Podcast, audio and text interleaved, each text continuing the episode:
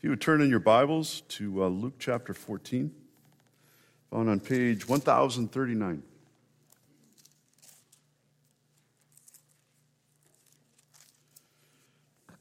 Luke 14, we're going to start at verse uh, 25.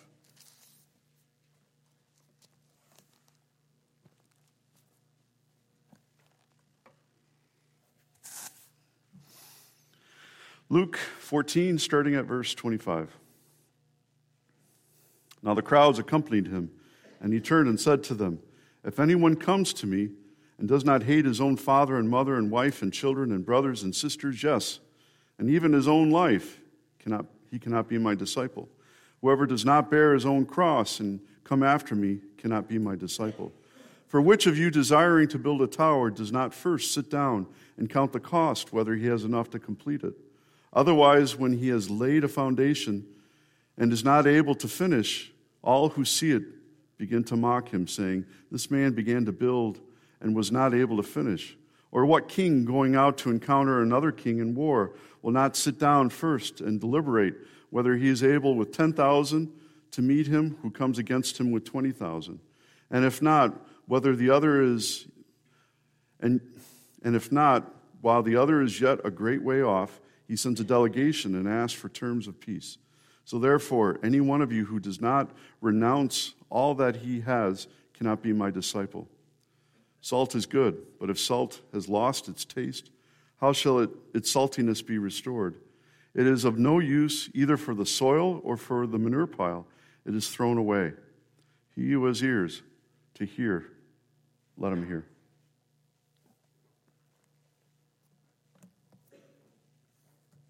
Young man went to visit an elderly man in his church that he knew was on, on fire for the Lord.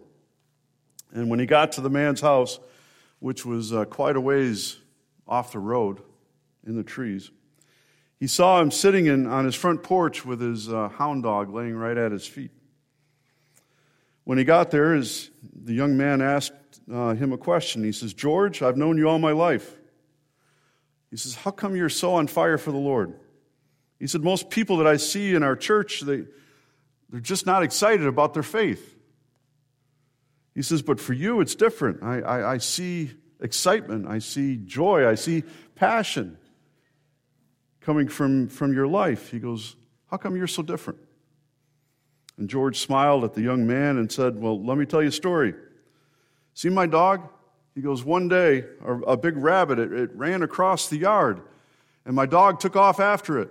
And it was chasing it and chasing it. And he started, uh, well, you know what hounds do? They, they, they, they've got that deep bay or whatever. What, what do you call that? Bail. Okay, yeah, okay. And uh, he says the, the neighborhood dogs, they, they also heard it. And so they came running. And so they were following my dog, chasing the rabbit through the trees, through all the underbrush. And he goes, but something curious happened after a while all the other dogs, they, they stopped following that.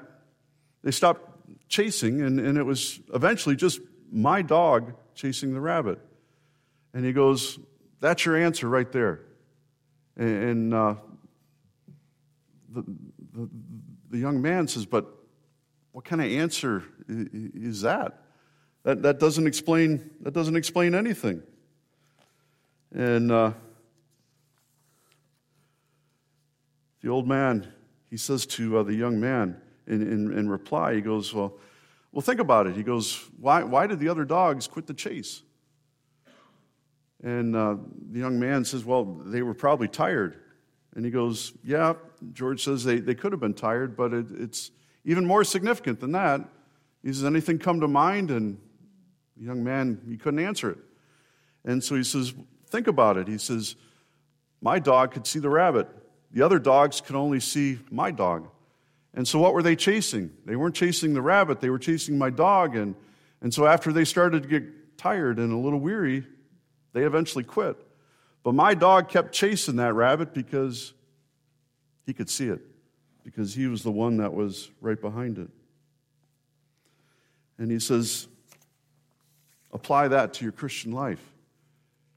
He goes, Those who have their eyes fixed on Jesus they're going to be able to run and they're going to keep going because their eyes are on Jesus. But he says sometimes it's easy to, instead of chasing Jesus, we, we chase a church or we chase a, a pastor or we chase other Christians or we, all kinds of reasons.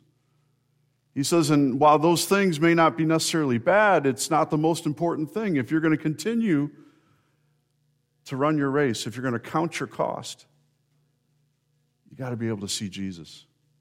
Your eyes have to be on him. By the time of the events of our passage, Jesus is getting closer and closer to the cross. Crowds have been following Jesus, but they've been following him for the wrong reasons. They weren't following him because he was the Savior, because Jesus could take away their sins. They were following him because he was the bread man. He could give them free bread. Jesus could heal people. And also, they were counting on Jesus setting them free from the Romans. What people failed to understand was if they wanted to be his disciple and follow him, then they need to be totally committed. They need to be willing to count the cost. And so Jesus speaks to the crowd and talks to them about, about what it really means to follow him. And the first thing that that he tells the people. He says, If you want to be my disciple, then you have to center your life on me. If you want to be my disciple, then you have to center your life on me. One pastor who preached on this text, he entitled his sermon with kind of a tongue in cheek title. He says, How to Hate Your Wife. I'm sure a lot of people we're, we're wondering what in the world that was going to be about. Given everything Jesus had previously taught about sacrificial love, this is kind of a surprise hearing Jesus say these words. And you have to ask yourself, how, how can he say that? How can he say that to follow him, you got to hate your father, your mother, your wife, your children, your very life, so that you can follow Jesus? Well, to understand this, you need to keep in mind what how Jesus often used figurative language when trying to express ideas. He used metaphors and similes and parables, and, and here he's using a hyperbole, which is, uh, I think you could say, an intentional exaggeration of the truth to make a point. It was like when my boys were, were younger, my wife would say to them, For the millionth time, would you stop drinking out of the milk carton? Now, did she really, for a million times, actually say that to them? I don't think so. Maybe she did. She, you did? Might have not been a million, but it was a lot. okay? And what was she doing? She was exaggerating to make a point, right? Not that it ever sunk into their heads, but still, it, it's the idea. The word Jesus uses in verse 26, that is translated as hate in our Bibles, it carries the meaning of, of to love less. To love less. So, in other words, to be a disciple of Jesus, you must be willing to love everyone and everything less than you love Jesus. That He's got to be your first love. He's got to be the desire of your heart. And this means he's got to come even before your children. He's got to come before your spouse. He's got to come before your friends. He needs to be first in your life. And you could almost, I, I guess if you exaggerated that, say you got to hate them enough to love Jesus more. That's really not what Jesus is saying. He wants you to love them too, but love Jesus the most, and he's got to be first. The second thing you're called to do if you want to be a disciple of Jesus is a willingness to offer him your life. A willingness to offer him your life. Look at again at verse 26. If you love your life more than me, then you cannot be my disciple. In other words, you need to, to love Christ so much and be so committed to him that you're willing to lay down your life for him. In some countries, that, that's a given. If you're a Christian, often that means your life. In China, they've persecuted Christians over the years and, and tortured and, and killed them. And, and even now, in, in this modern day, um, if you profess Christianity, they will send you to these uh, camps where they try to brainwash you into putting the state first, into believing in communism. Sudan, to become a Christian means you can have your children taken away so that they can be raised as good Muslims. Iran, Christians are often beheaded, whole families are, are killed. And so the question you need to ask yourself is Am I being, am I willing to be Christ's disciple, even if it means suffering? Am I willing to count the cost? Notice I didn't say everyone has to suffer like this, and, and it, it'll, it'll mean your life. But what it does mean is you have to be willing to offer Jesus your life. Everything about you. That's part of our loving Him first. That's part of our loving Him more. And that's why Jesus says in verse 27 that we need to be willing to pick up the cross and follow Him. You know, today the image of the cross, it, it's lost a lot of its meaning. A lot of us have crosses that, that we wear. I'm sure many of you do as well. And for many, though, the, the, the, the, their cross is just a piece of jewelry. For many, they, they've forgotten what that, what that cross means, what it, it symbolizes. Back in, in, in Jesus' day, that was the worst way a person could die. People would never put a cross around their neck because the, the, the cross symbolized torture, it symbolized being the worst criminal and the worst way to die. And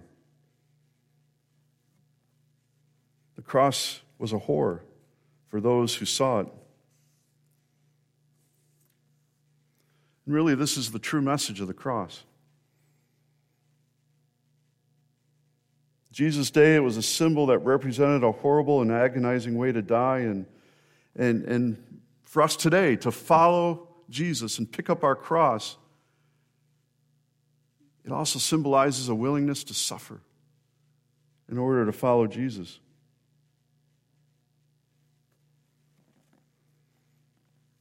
You know, in, in some prisons that where, where inmates are, are put to death, oftentimes when, when an inmate is, is being led from their cell to uh, where, where they're going to be executed, other prisoners will say something like dead man walking. I think there was even a movie about that some 15, 20 years ago already. And what that means is, yeah, they're alive and they're walking, but they're as good as dead because of what's about to happen to them. And that's really what we're being called to do is to live the kind of life that we're so willing to give of ourselves and, and, and follow Jesus that you could call us dead man walking or dead woman walking because we've put Christ first. And the Bible says that when you're willing to do that, that's when you suddenly find the meaning of life. That's when life becomes something that, that we can enjoy. We're filled with a, a, a joy, a peace that can only come from God, something that is impossible without Christ in our lives. Paul often talked about the importance of picking up your cross and following Jesus. Listen to Galatians 2:20. I have been crucified with Christ and I no longer live but Christ lives in me. And so as Paul thought about the love that he had been shown in Jesus, how his sins had been taken away. For Paul, the most important thing was his relationship with Jesus, having fellowship with Christ. Everything else paled in comparison. He believed he owed Jesus everything. He owed Jesus his life. And I hope each of you can say that as well. I owe Christ everything. He died on the cross, He saved me. I owe Him everything. And so now, hopefully, we will be conduits of His love and conduits of His power through the working of the Holy Spirit. Sometimes it's not easy walking on that, on that path that follows Jesus. It's not easy picking up your cross. But when we surrender our lives to Him, it's amazing how suddenly our lives make sense and we find fulfillment. One of the classic books on discipleship is called The Cost of Discipleship by Bonhoeffer. He was a, a German pastor during World War II who uh, ended up in being put to death by the Nazis right before uh, the end of the war. And, and listen to what he wrote about the cross. He says, Cheap grace is grace without discipleship, grace without the cross, grace without Jesus, Jesus Christ living and incarnate. Costly grace is the gospel which must be sought again and again, the gift which must be asked for, the door at which a man must know. It is, a cost, it is costly because it costs a man his life, and it is grace because it gives a man the only true life. The second parable of our text, Jesus describes two kings, and one was outnumbered. And so he wisely approaches the, the stronger king, and after realizing his numbers of his army compared to what he was facing, a, king's willing to make peace, to surrender to the other king. And, and that's exactly what's happened to us. We serve the King of Kings and the Lord of Lords and we must surrender our lives to Him. In Jesus' day, a, a, a king that surrenders must be humble. A king who surrenders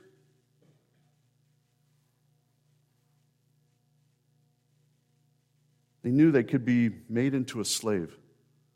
And yet they were willing to take that chance in order to have peace because they knew that there was no way to survive otherwise. And again, that's true for us. That's why we've got to be willing to count the cost and surrender our lives to Him. Third thing,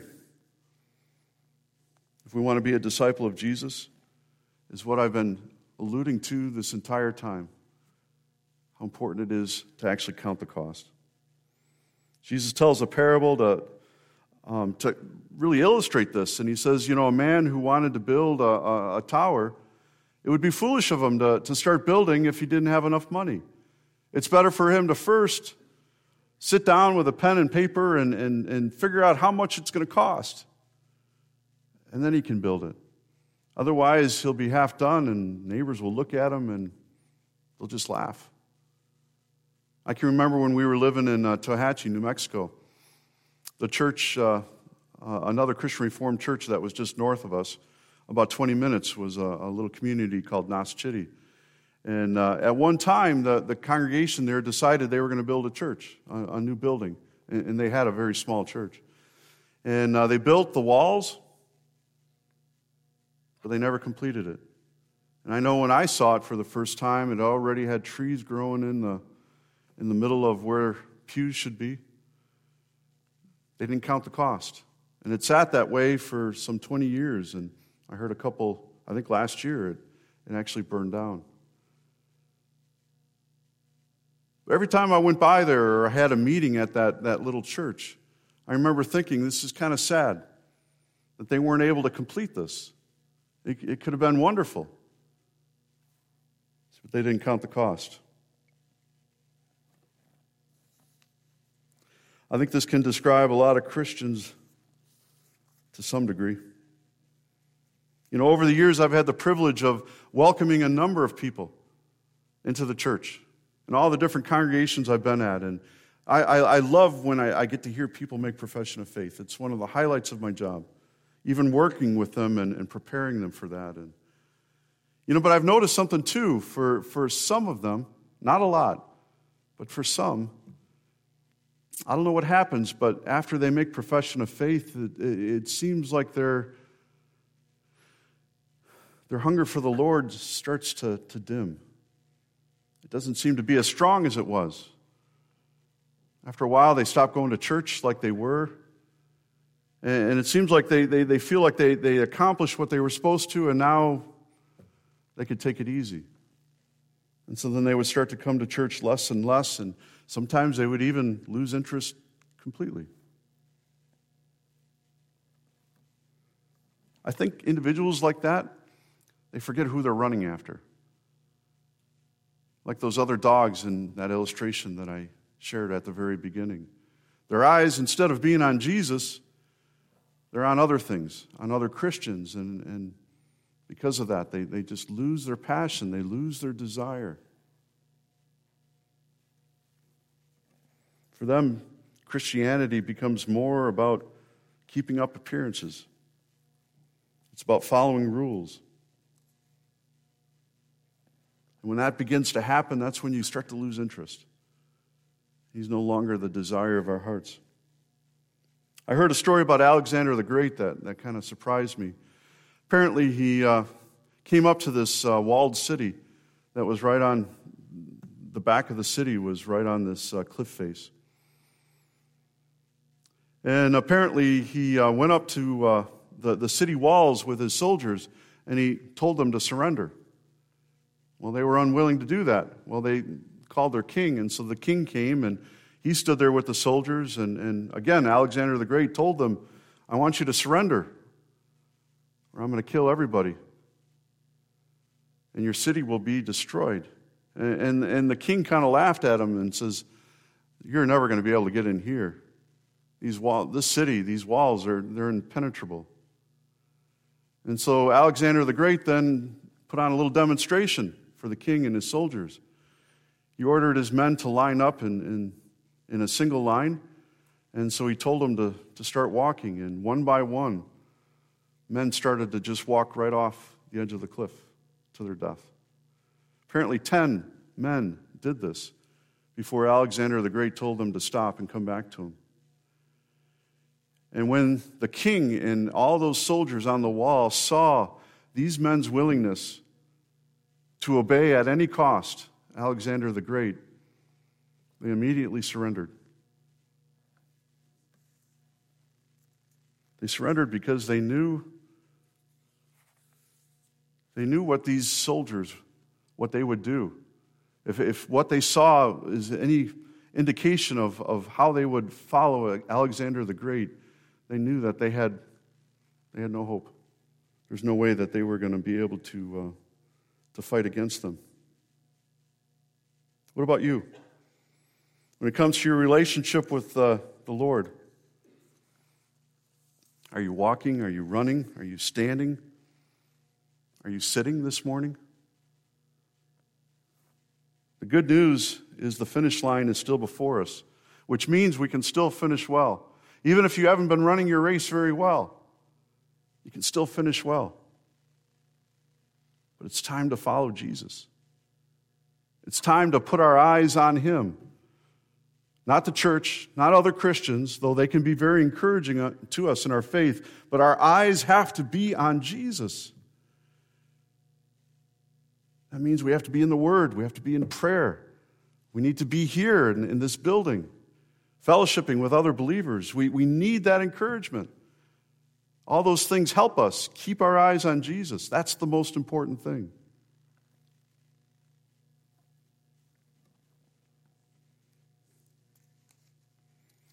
One last thing our text calls us to do, and that's to, it calls us to follow the footsteps of Jesus and be willing to be the salt of the earth. We've talked before about how important salt was back in, in Jesus' day, that they often gave soldiers a, a, a wage in salt because that's how, how valuable it was. But salt preserved meat, it, it, it kept it from spoiling. It kept people from getting sick. It, it, it also brought out the flavor of food. I believe we live in a nation that's suffering from moral decay. Our society, it's, I think you're very aware of it, it's getting more and more rotten all the time. And so, like salt, we need to come in contact with our, our culture and slow down the process of decay. We don't do this in our own strength. Again, we do it in Christ, and we're being used by Christ. But we got to be willing to count the cost, to follow Jesus wherever he goes. We need to be his hands and feet. We need to offer mercy. We need to offer justice. We need to help the poor, the sick.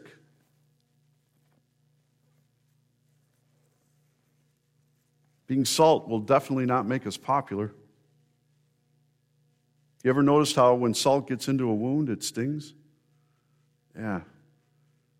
That's how it can be with us and the world around us. Sometimes just our very presence causes those who don't know Christ to, to cringe and to pull back. But just because that happens, we need, to, we need to keep at it. We need to love them enough to be that salt because we know that that will bring healing, because we know that's what the world needs. This means for salt to maintain its value, it's got to stay pure. Because when, when salt is diluted and contaminated by the things around it, it's worthless. Jesus says in, in Matthew 5 13 that that kind of salt, it's the only good use for it is to be thrown out to be dumped.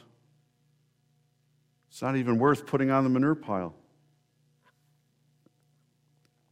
What do you have in your life right now that is contaminating you?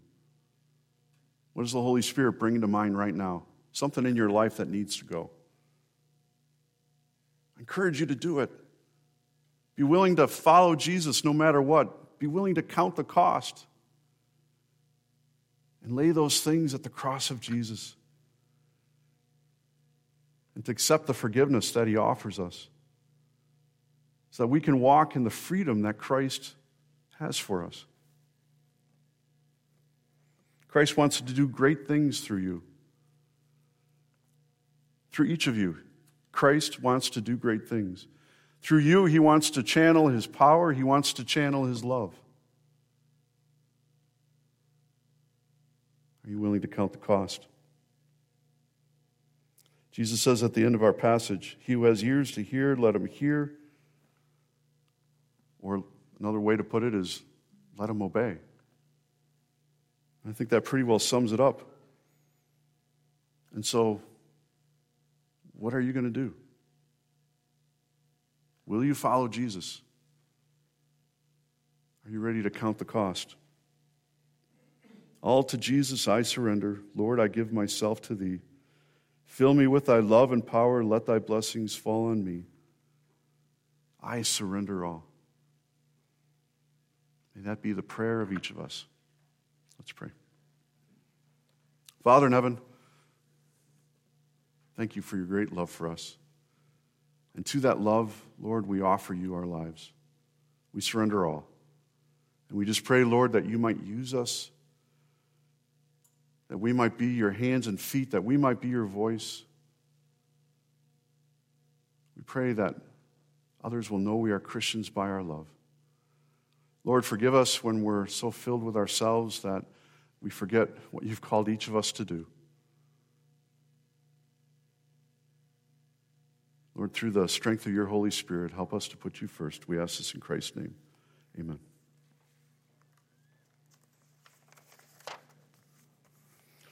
And let's sing that very song.